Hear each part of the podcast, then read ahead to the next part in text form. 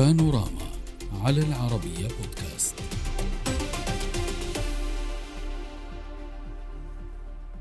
صحة الرئيس الأمريكي وعثراته المتزايدة. طبعا باتت في الآونة الأخيرة مادة غنية للنقاش والجدل والقلق أيضا. عدا عن الانتقادات الواسعة من الحزب الجمهوري والرئيس الأمريكي السابق ترامب.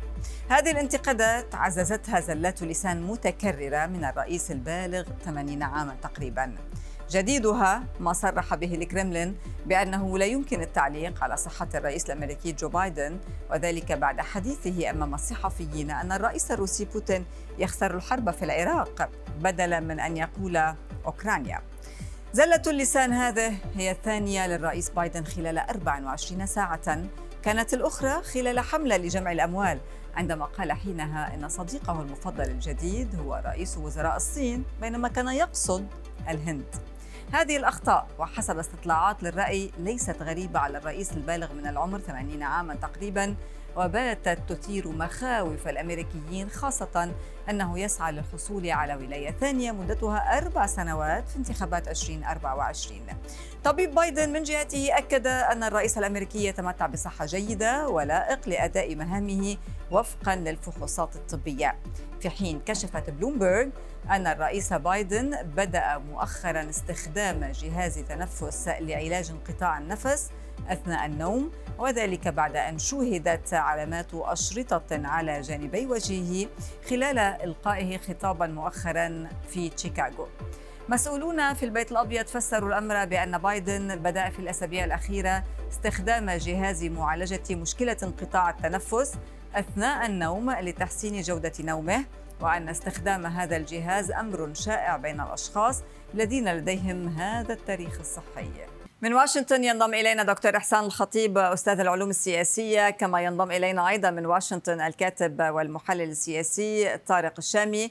أهلا بكما. دكتور الخطيب إلى أي حد زلات لسان الرئيس بايدن ستشكل عقبة أمام الحزب الديمقراطي وأمام ترشيحه أيضا أو تجديد الولاية له في الانتخابات الرئاسية المقبلة؟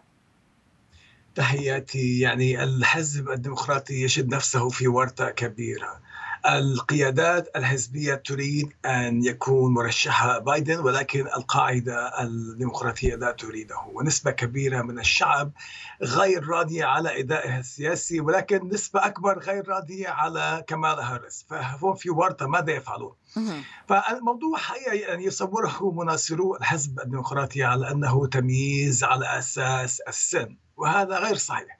لأن صحيح أن آه، بايدن عمره 80 سنة ولكن نانسي بيلوسي التي كانت رئيسة مجلس النواب عمرها 83 عاما.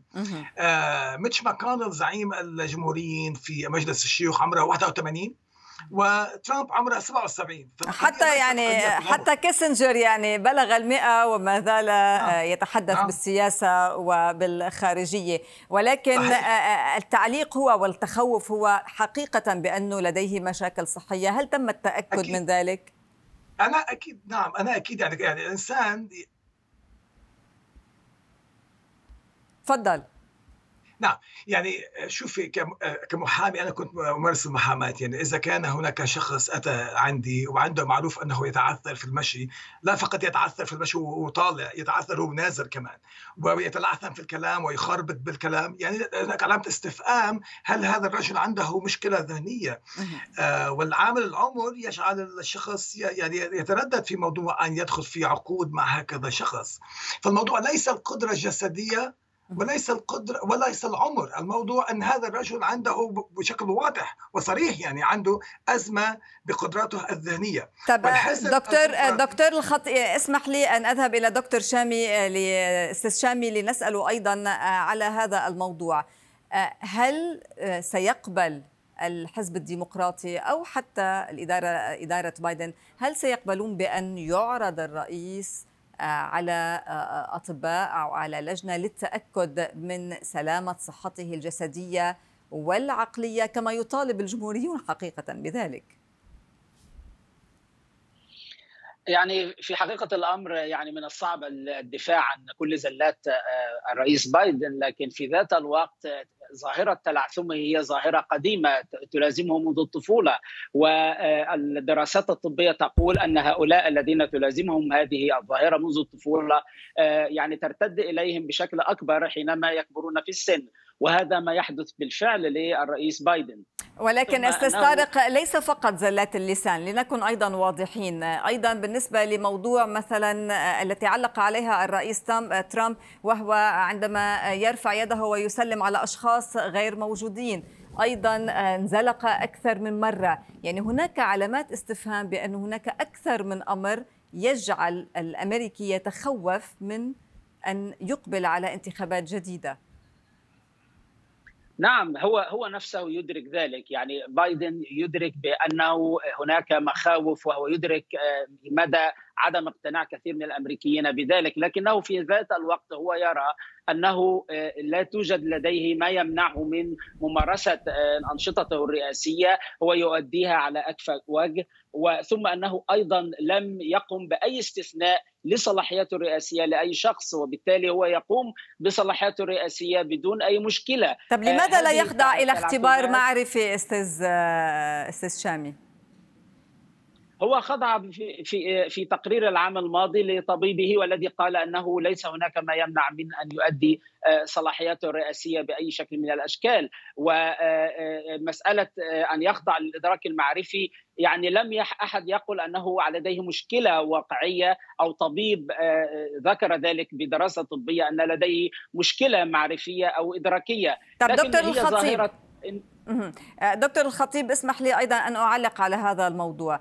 بالنسبة للرئيس بايدن هناك زلات لسان ولكن أيضا بالنسبة للجمهوريين لديهم أيضا قضايا على الرئيس الذي يريد أن يترشح عن الجمهوريين وهو الرئيس ترامب وهو أيضا ليس بسن قليلة يعني هو أيضا فوق السبعين الرئيس ترامب إلى أي حد سيكون هناك استثمار من قبل الجمهوريين لما يحصل مع الرئيس بايدن وألا يتخوفون أن ينقلب ذلك أيضا على الرئيس ترامب لأنه عليه أمور أخرى وهي القضايا؟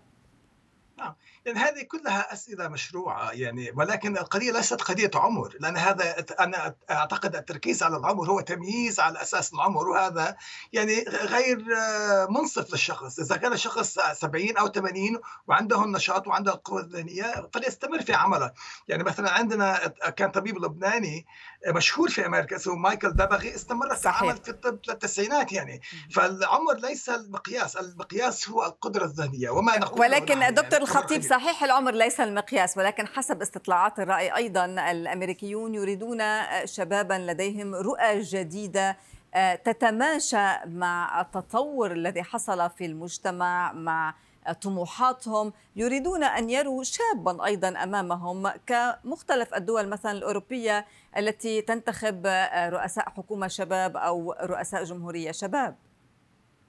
ليست أكيد هناك فعلا. يعني الشعب الأمريكي لا يريد ترامب ويبدو ولا يريد بايدن يريد أشخاص مختلفين. ولكن نحن في الموضوع الذي نتفاعل معه اليوم هو هل هذا الرجل عنده الإمكانيات؟ هل هي قضية عمره تقدمه بالعمر أم قضية إنه عنده؟ أنا أعتقد المشكلة هي أنه كان عنده مشكلة طبية وهذه المشكلة الطبية بعد تقدم العمر تفاقمت. لأن إذا راجعنا مثلا إداءه وكلامه في العلن في السابق والمقارنة باليوم ترى أنه في تغير في طريقة الإداء لهذا الشخص. يعني يبدو أن هناك انحدار كبير في قدراته الذهنية. وما قام فيه البيت الأبيض الذي هو غير يعني يعني غير أخلاقي أعتقد انه يحاول إخفاء هذا الموضوع. يقول خضع لفحص طبي جسدي. ولكن الموضوع ليس قدرته الجسدية الموضوع هو قدرته الذهنية دكتور شامي أليس أجدر الآن بالحزب الديمقراطي أن يفكر جديا بترشيح شخص آخر غير الرئيس بايدن؟